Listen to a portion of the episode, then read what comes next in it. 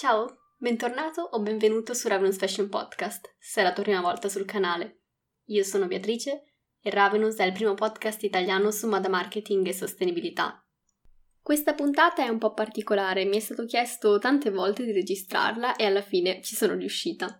In sostanza parleremo di me, del mio percorso, del mio rapporto con la moda, col marketing e dell'importanza che ha avuto nella mia vita la costruzione di un personal branding Quest'ultimo argomento penso che sarà il più preponderante durante la puntata perché ci tengo davvero tanto, è un messaggio che voglio far passare sempre di più, soprattutto alle persone più giovani che ascoltano il podcast e che magari si stanno creando una loro professionalità, si stanno facendo al mondo del lavoro. Ecco, il personal branding è la chiave, è un investimento sia a breve che a lungo termine che io consiglio tantissimo di fare e se posso darti in questa puntata alcuni spunti utili per il tuo percorso, ne sono molto felice. A tal proposito voglio anticiparti e ringraziare fin da subito Personal Branding Kit. Personal Branding Kit è, nasce come kit di carte, di 36 carte, che aiutano a definire, perfezionare e far crescere il, il, proprio personal branding. Per me è stato uno strumento rivelatore e per questo ci tenevo tantissimo a inserirlo in, in questa puntata che diciamo sarà decisamente più personale e più chiacchiera rispetto alle altre ti invito a considerarlo proprio come un prenderci un caffè insieme, io e te. Quindi se hai voglia e ti va di ascoltare un pochino quello che è stato il mio percorso, io ti aspetto dopo la sigla.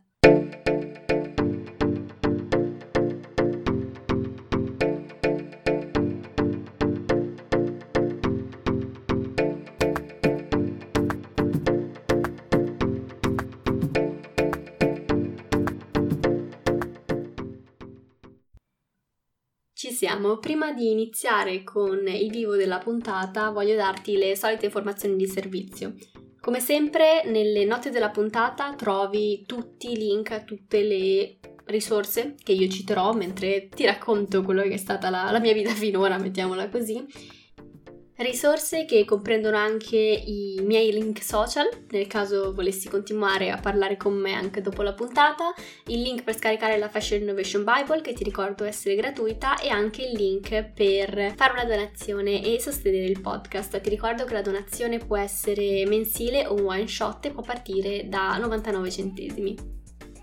Se non l'hai già fatto ti invito a iscriverti al canale su qualunque piattaforma tu stia ascoltando il podcast per non perderti nessuna delle prossime puntate e ti chiedo se ti va come al solito di lasciare una recensione non hai idea di quanto le recensioni facciano la differenza nel mondo del podcasting. È l'unico strumento che abbiamo per ora per autovalutarci e per farci vedere, tra virgolette, anche al pubblico, riuscire ad attrarre ospiti migliori. Sono comunque un benchmark, no? Allora, su Spotify puoi farlo cliccando i tre puntini, credo, sotto la cover eh, l'immagine di cover del podcast. Se hai già ascoltato qualche puntata ti permette di lasciare 5 stelline, mentre su Apple Podcast puoi addirittura lasciare una recensione scritta che fa sempre piacere leggere.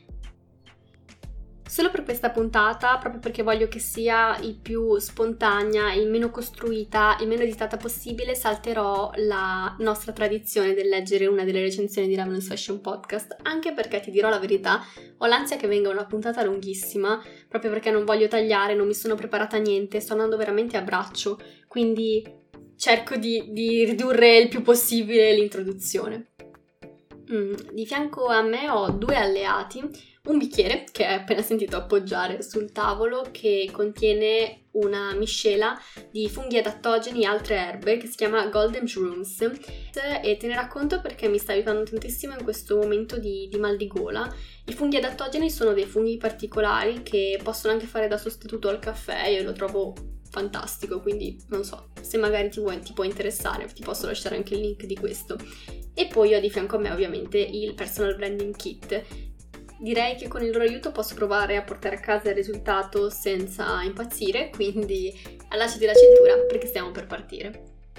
Perché non volevo fare questa puntata? Perché non credo di essere una persona arrivata e l'ansia di parlare di sé è sempre quella di restituire un'immagine pomposa o comunque un'immagine che non riflette quello che poi è davvero chi sta dietro un progetto creativo. Ammetto che il podcast non è mai stato un, me- un mezzo per esprimere la mia, tra virgolette, persona La mia personalità sì, perché penso che emerga da, da, come conduco le puntate, però effettivamente se una persona non mi segue su Instagram, dove tra l'altro non è che posti tantissimo, non so quanto, quanto sappia di me, è un po' un... Il podcast per me è il canale ideale, per come sono fatta io, però spesso è un po' un monologo, no? A meno che tu non mi scriva o qualcun altro mi scriva su Instagram, sui social, lasci una recensione, mi scriva per email che cosa ne pensa, da lì si nascono delle discussioni anche delle amicizie stronate tra, tra me e voi ecco è difficile avere un feedback, quindi il rischio è sempre di non riuscire a interfacciarsi, non riuscire a farvi scoprire davvero chi c'è dietro questo microfono.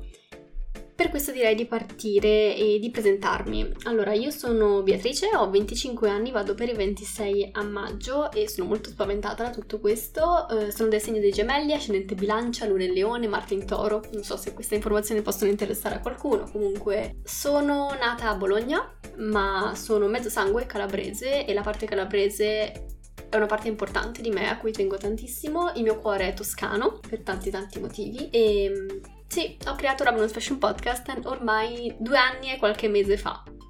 Per quanto riguarda la formazione, io sono una fiera bimba del liceo artistico che rifarei altre mille e mille volte. È stato una valvola di sfogo e di arricchimento personale che non smetterò mai, da cui non smetterò mai di ricevere, penso. Quando ero in seconda liceo ho deciso che avrei voluto fare la stylist, da grande la fashion stylist, Indie per cui eh, mi sono iscritta a Culture Tecniche della Moda a Rimini, che ho frequentato per tutti e tre gli anni da pendolare. Culture Tecniche della Moda me lo chiedete spesso come mi sono trovata, è secondo me un'università valida, ma come tutte le università ha il grossissimo problema dell'essere troppo teoria e poca pratica, problema che io ho risolto frequentando un master durante il terzo anno di università. Ma andiamo con ordine. Per quanto mi riguarda, ho sempre avuto la fortuna durante il mio percorso scolastico di sapere dove volevo andare almeno due anni prima rispetto a quanto poi dovevo fare l'effettiva scelta. È una cosa che mi ha sempre contraddistinto il guardare al futuro, il guardare cinque anni più avanti rispetto a dove sono, Ultimamente l'ho un po' persa, ma penso che col futuro che adesso vediamo davanti a noi o che non vediamo sia un po' complesso eh, arrivare a fare questo tipo di ragionamenti, però io sono sempre stata fatta così ed è così che ho preso tutte le mie decisioni per quanto riguardava la mia formazione. Culture tecniche della moda è una facoltà umanistica che ti porta a sviluppare una cultura a 360 gradi, chiamiamola così, per quanto riguarda la moda, quindi si parla di storia del costume, della fotografia, del design, del cinema, del giornalismo, con ovviamente tutti i pro e i contro che può avere un'università pubblica. Ci sono dei professori fantastici, dei professori meno fantastici. Io comunque in generale l'ho affrontata con l'atteggiamento mentale del devo finire e voglio che ne valga la pena, quindi sono andata avanti abbastanza velocemente, esame dopo esame, cercando di assorbire come una spugna tutto quello che potevo. Potevo fare molto meglio, in termini invece di costruzione di un network è una cosa che facendola pendolare non, non, ho saputo, non sono riuscita almeno a sviluppare al meglio ed è una cosa invece che secondo me è fondamentale nell'università pubblica. L'università pubblica la cosa che ti può dare sono i contatti, i contatti con i professori, con gli studenti. Comunque ti trovi per la prima volta, secondo me, nella tua vita intorno a persone che hanno fatto più o meno scientemente la tua stessa scelta di percorso di vita e di formazione.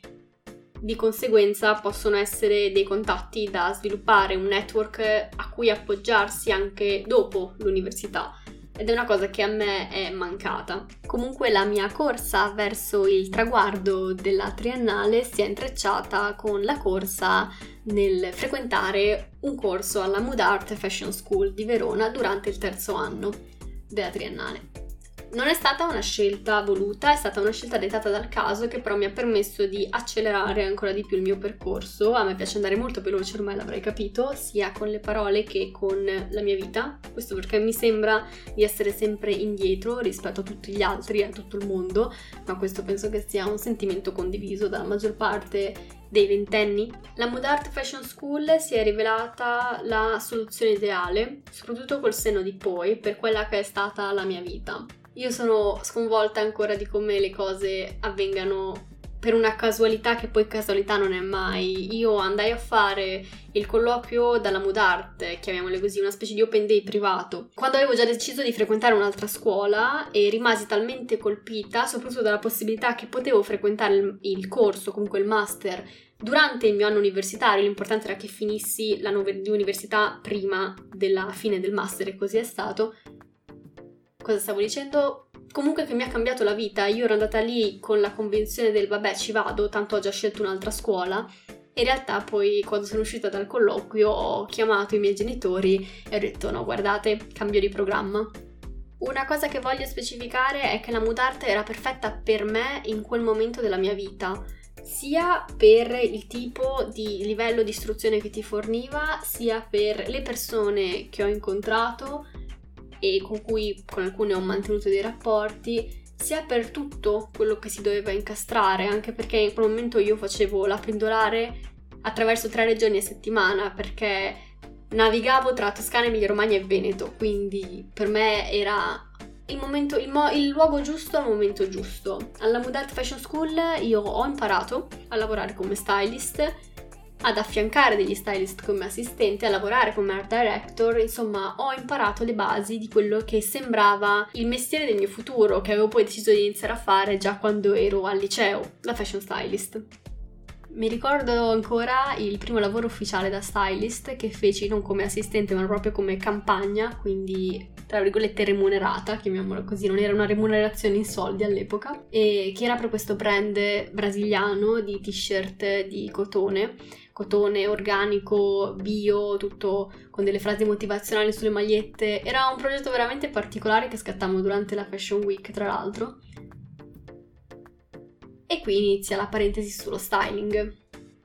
Una parentesi tanto breve quanto intensa perché è quella che poi mi ha portato a cambiare completamente strada.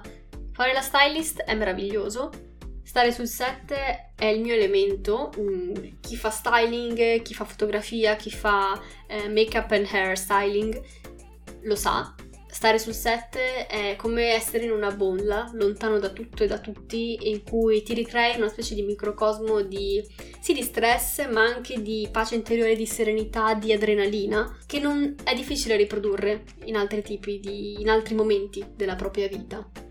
Fare la stylist però significava anche tantissime altre cose, soprattutto quando ho iniziato un po' a lavorare per conto mio, oltre a fare l'assistente. Io ho lavorato più o meno per un annetto come stylist. C'erano un sacco di altre cose, il dover per forza relazionarsi con Milano, che è una città bellissima, in cui però non mi sento a casa, non quanto, come quanto mi sento a casa rispetto ad altre città, e in cui non volevo andare a vivere di conseguenza. Un'altra cosa era il fatto, perché in questo podcast siamo schietti, quindi possiamo dirlo, della gavetta fino a 30 anni che si prospettava nell'ambito della moda, una cosa molto realistica, una instabilità economica che a 30 anni non mi avrebbe permesso di chiedere un mutuo e tante altre cose, perché secondo me bisogna anche iniziare a dirle. C'erano dei compromessi per fare questo lavoro poi magari ci sono le eccezioni, sicuramente ci sono le eccezioni, però per il pro futuro che si prospettava a me, mh, mm, dei compromessi che non volevo fare. Durante quell'anno di fashion styling io non mi ricordo assolutamente cosa, cosa, mi ha spinto a farlo, però ho iniziato un secondo master, un secondo master online che ho frequentato nella scuola Digital Coach, che era una scuola che io potevo frequentare anche a distanza, dove ho studiato digital marketing. Il master in digital marketing mi ha letteralmente svoltato la vita perché mi ha permesso di acquisire consapevolezza su me stessa e di comprendere che se non sentivo che lo styling era il mio lavoro per, per, la vita, potevo cambiare perché ne avevo l'opportunità. È un master che è durato un anno, un anno che io portavo avanti lavorando come stylist e studiando e che poi mi ha aperto le porte verso quella che è la mia professione ora. Una professione che si è sviluppata più o meno in questo modo. Prima sono entrata in un'agenzia, poi in una startup, poi come freelance, poi ho avuto un, due mesi in azienda, che è poi il periodo in cui è partito più o meno il podcast. E dopo il periodo da freelance sono tornata adesso in azienda.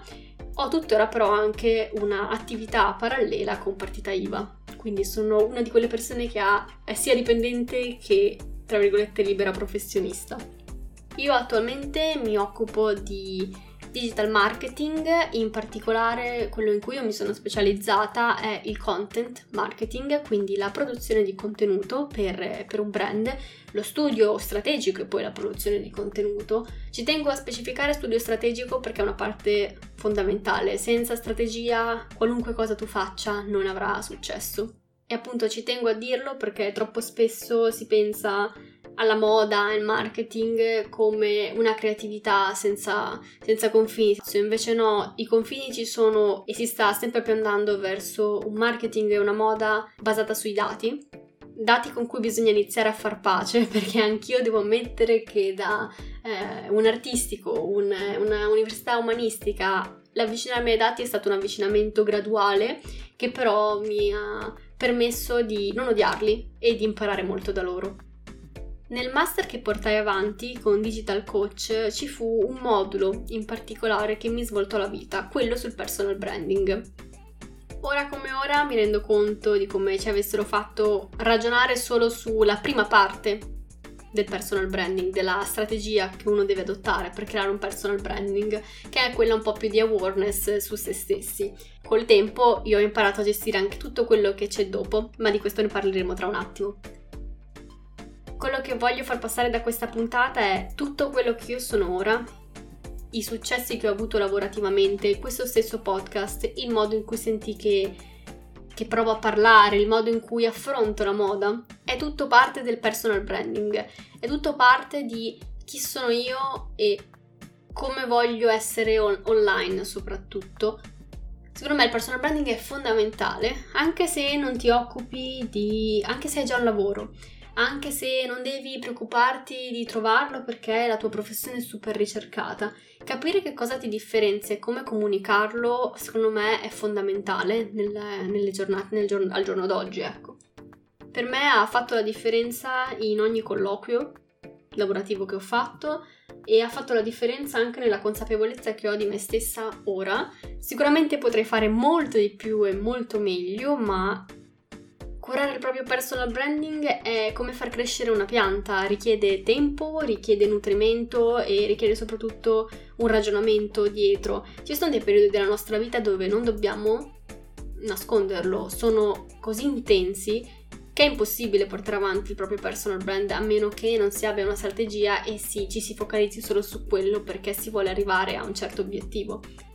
Quindi è normalissimo magari non essere super sul pezzo dal mio punto di vista, per esempio, dovrei aggiornare il curriculum. Di recente ho capito che il colore di Ravenous è rosso, però tutta la mia brand identity per quanto riguarda i miei asset tipo portfolio e curriculum sono invece di tutt'altri colori.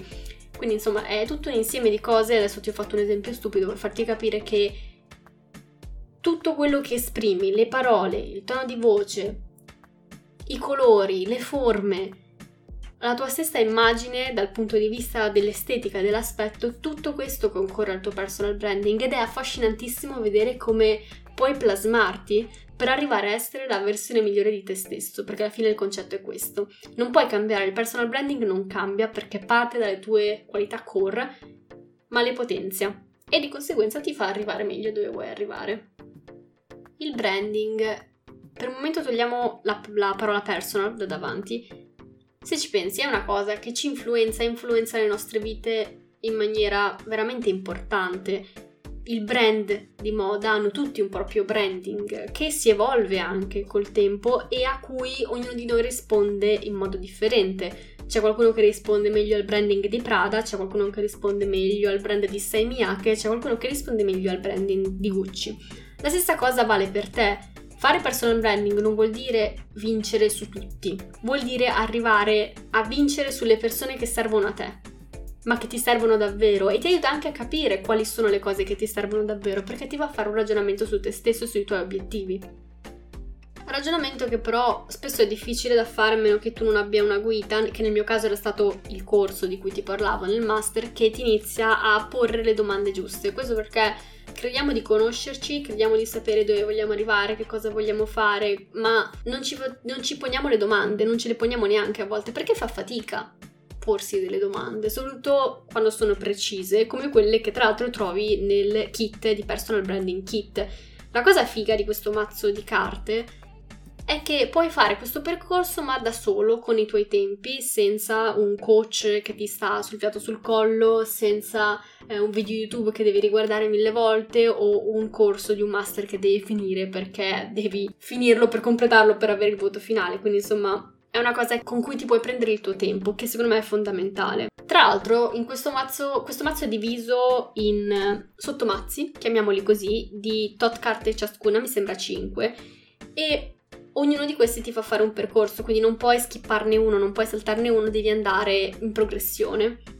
Qui dentro c'è tutto, ci sono tutti i passaggi che io all'epoca ho fatto, un po' maldestramente anche da sola, e come ti ho detto, la parte iniziale di questo mazzo è quella che io avevo fatto durante il master ed è una parte di, di awareness, chiamiamola così, awareness su te stesso, quindi conoscenza di, di, te stesso. Ti fa infatti rispondere a delle domande riguardo i tuoi obiettivi, riguardo a chi sei, riguardo ai tuoi valori, riguardo a quello che sei bravo a fare e quello che ti piace fare, sia professionalmente che nella vita privata, perché poi quando queste cose si incrociano è il momento in cui trovi davvero la professione o comunque le, le professioni che potresti portare avanti e per cui di conseguenza vuoi posizionarti.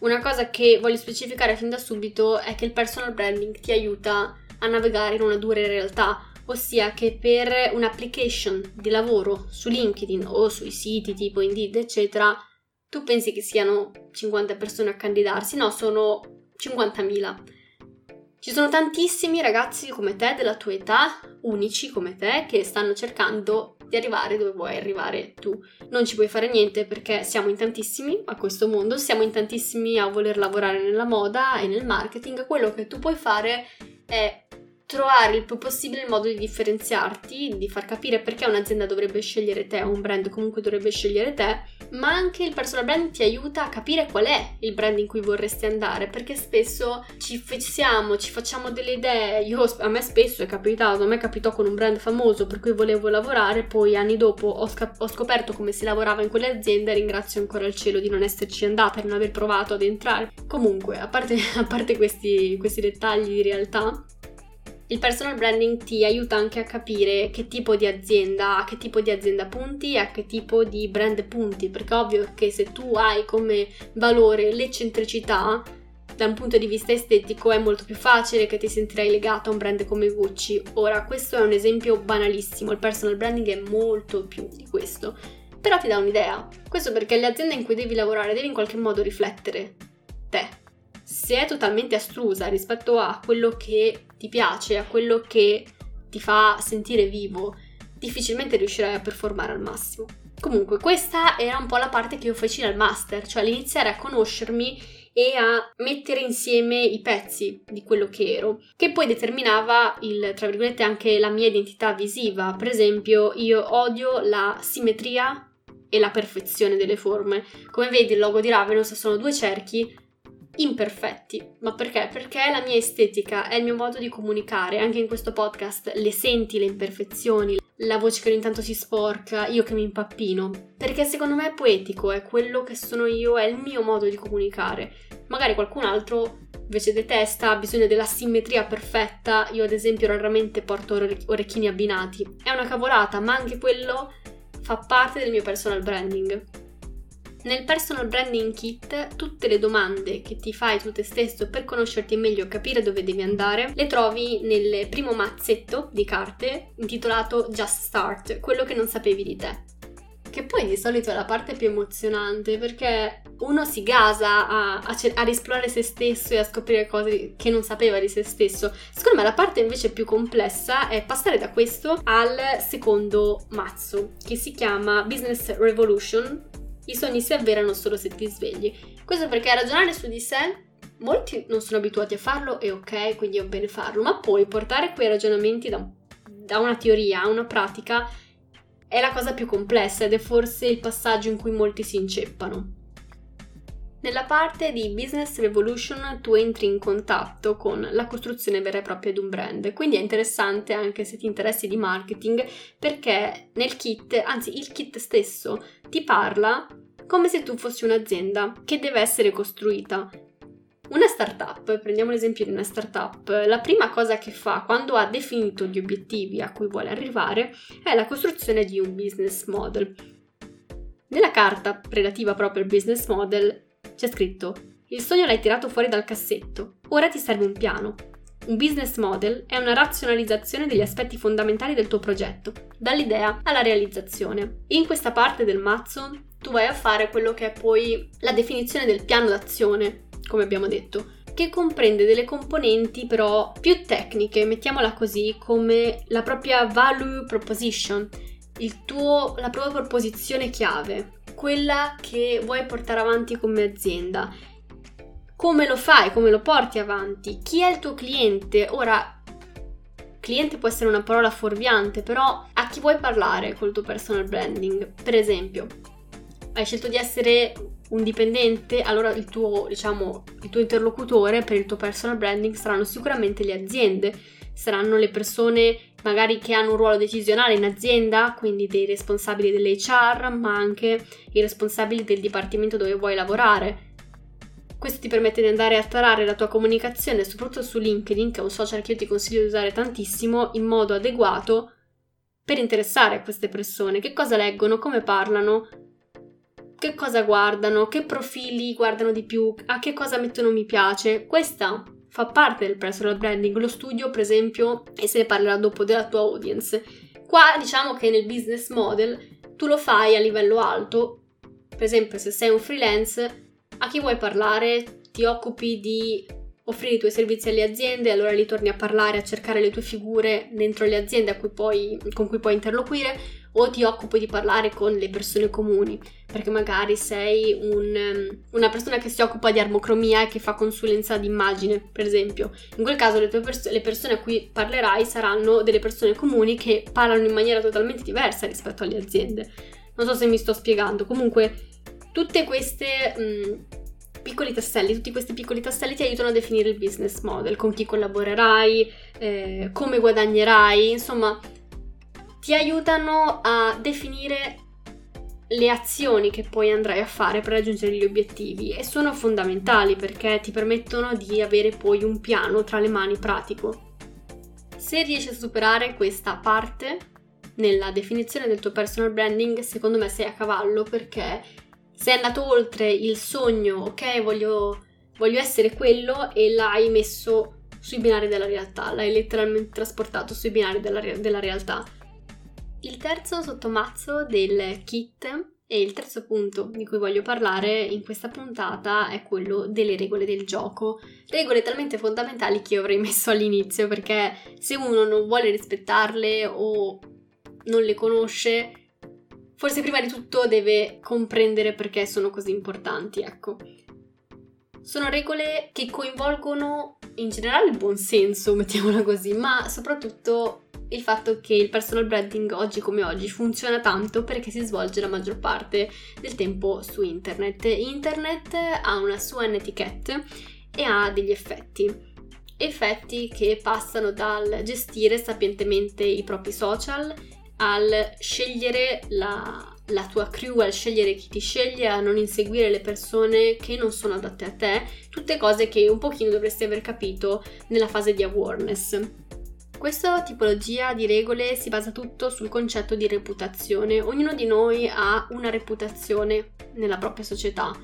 Una volta rovinata, soprattutto su internet, è difficile ripristinarla, è molto più lungo avere il beneficio dell'oblio, chiamiamola così. Per le aziende soprattutto è sempre più difficile, tanto che la brand reputation è uno degli argomenti più pesanti in cui un'azienda di solito investe, soprattutto se è un'azienda internazionale con un passato non proprio felice alle spalle. Lo stesso vale per te, tu devi considerarti un'azienda e devi agire di conseguenza per tutelare la tua reputazione, soprattutto online e soprattutto sui social. Questo perché sui social tendiamo a mostrarci in tutti i nostri aspetti, aspetti che possono poi avere un, un riscontro negativo o positivo sulla nostra immagine dal punto di vista professionale. Considerare questa cosa, averne consapevolezza e agire di conseguenza, secondo me è fondamentale. E ti aiuta anche a capire quanto sono importanti i social e internet oggi. Troppi di noi ancora le considerano come un mondo separato che non ha un impatto sulla realtà. Lo vediamo nella moda, quanto impatto ce l'ha sul business. Il social che permette di comprare la borsa con un click su Instagram. Quindi, perché non dovrebbe averlo sulla tua reputazione e sul tuo personal branding? Il modo in cui li gestisci, qualsiasi social, da WhatsApp a Instagram a LinkedIn a YouTube, tutto questo ha un peso tua, sul tuo personal branding, soprattutto se sono social in cui ci metti la faccia, in cui si sa subito che sei tu, eccetera.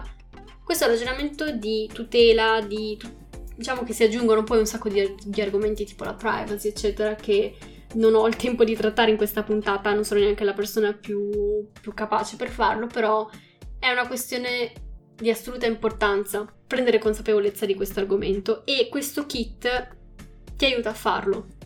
Il quarto sottomazzo è il mio preferito perché parla dell'audience.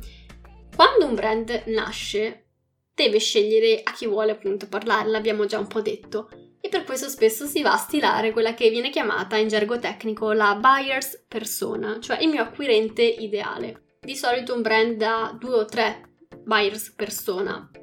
Per buyer's persona poi si intende proprio un profilo eh, con età, genere, orientamento sessuale, abitudini in famiglia, abitudini sul lavoro, um, stato di benessere economico, gusti preferenze, così si fanno le buyer persona, non sto scherzando. Si va più nello specifico possibile perché la tipologia di persona che tu vuoi andare a colpire ha un determinato modo di pensare, di parlare, ha un determinato tipo di istruzione, magari utilizza social diversi, quindi è inutile che vai a parlare a un ultra settantenne su TikTok per ora, perché la maggior parte degli ultra settantenni non è su TikTok, ovviamente. Quindi ti aiuta la buyer persona a capire come muoverti. Di conseguenza, tu puoi fare lo stesso per il tuo personal branding. Se decidi, hai deciso chi andare a colpire, più definisci nello specifico una tipologia, un tipo di persona, più ti sarà facile costruire dei messaggi vincenti per andare a intrappolare la loro attenzione l'attenzione delle persone che ti servono per trovare poi quello che vuoi ottenere, lavoro, fama, più soldi, eccetera.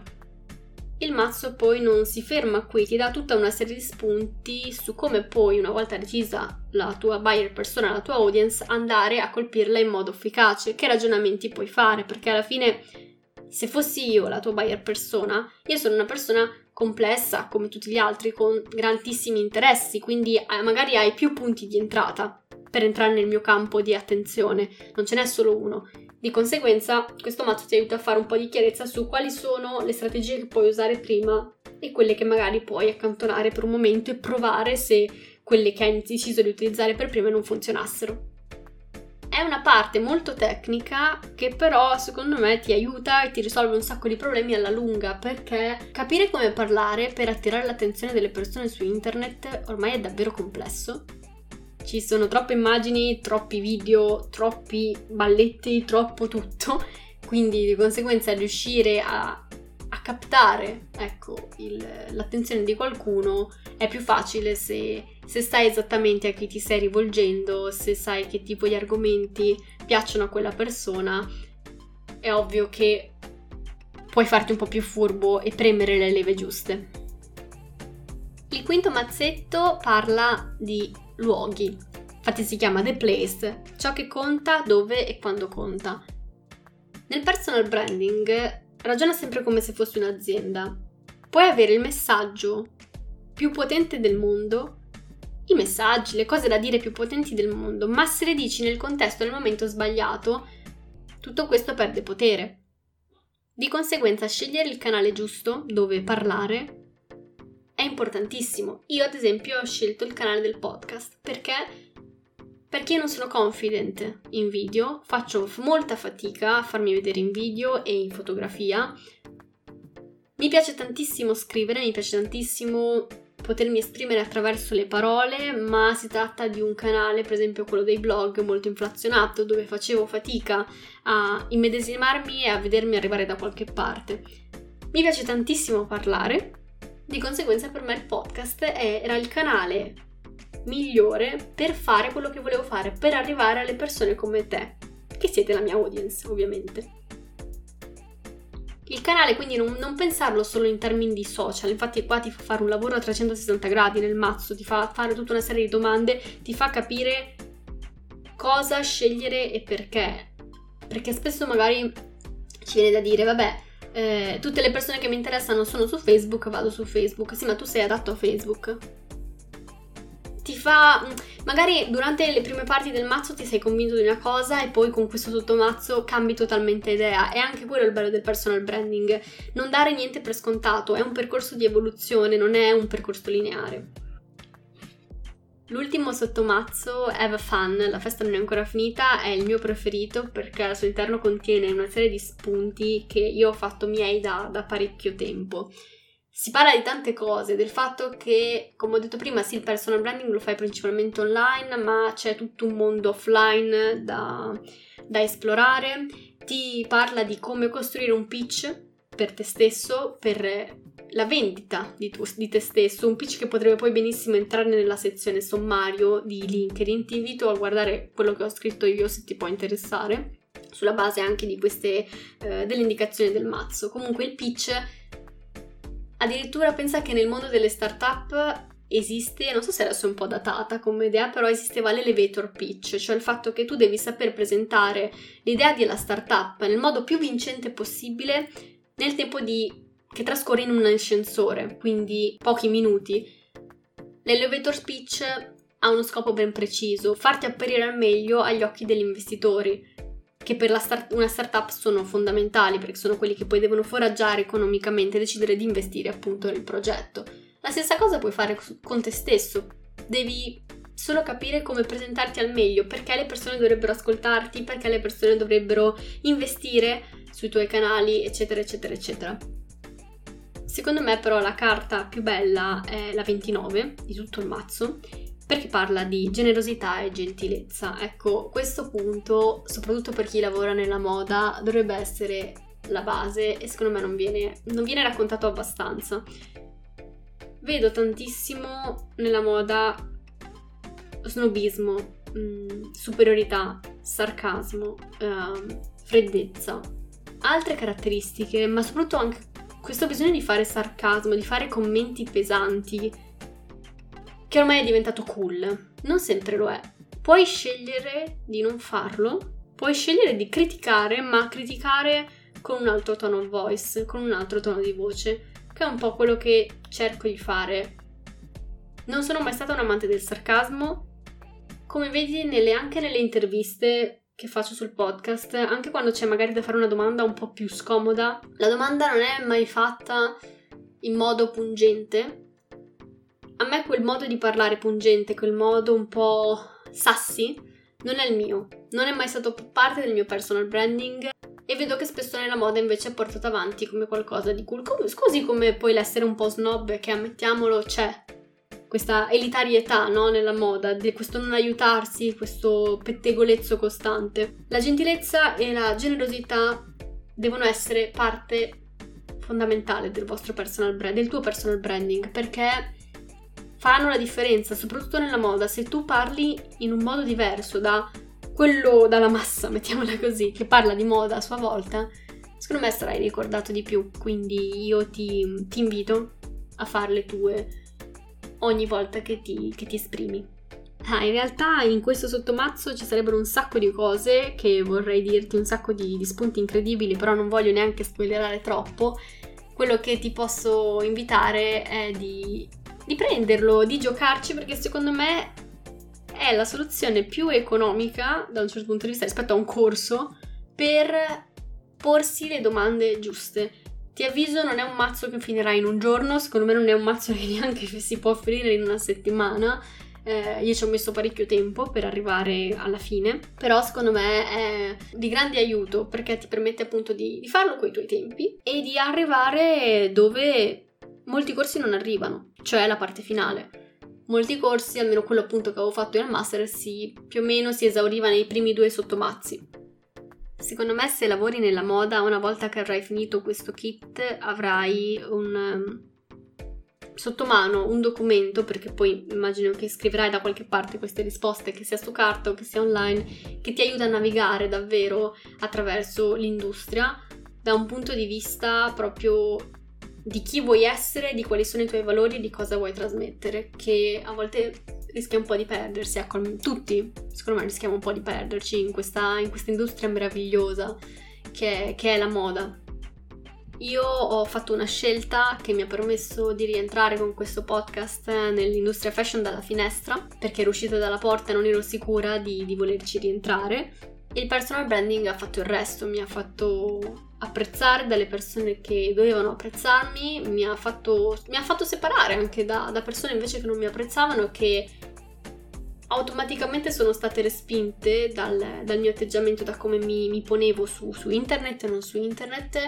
Ti aiuta a fare un bel po' di pulizia, quello è certo, ma ti aiuta anche appunto a, a definire il percorso, il percorso di, di vita e di, lavora, di, lavoro che vorrei fare in modo più, più saldo non ti verrà mai il dubbio del ma devo inviare il curriculum in formato europeo? No, il formato europeo buttiamolo via fin da subito e lavoriamo su, sul creare le nostre forme, le nostre immagini, i nostri font, insomma, mh, mm, anche quella è una parte bella del personal branding. Puoi metterlo in pratica ovunque, anche col profumo.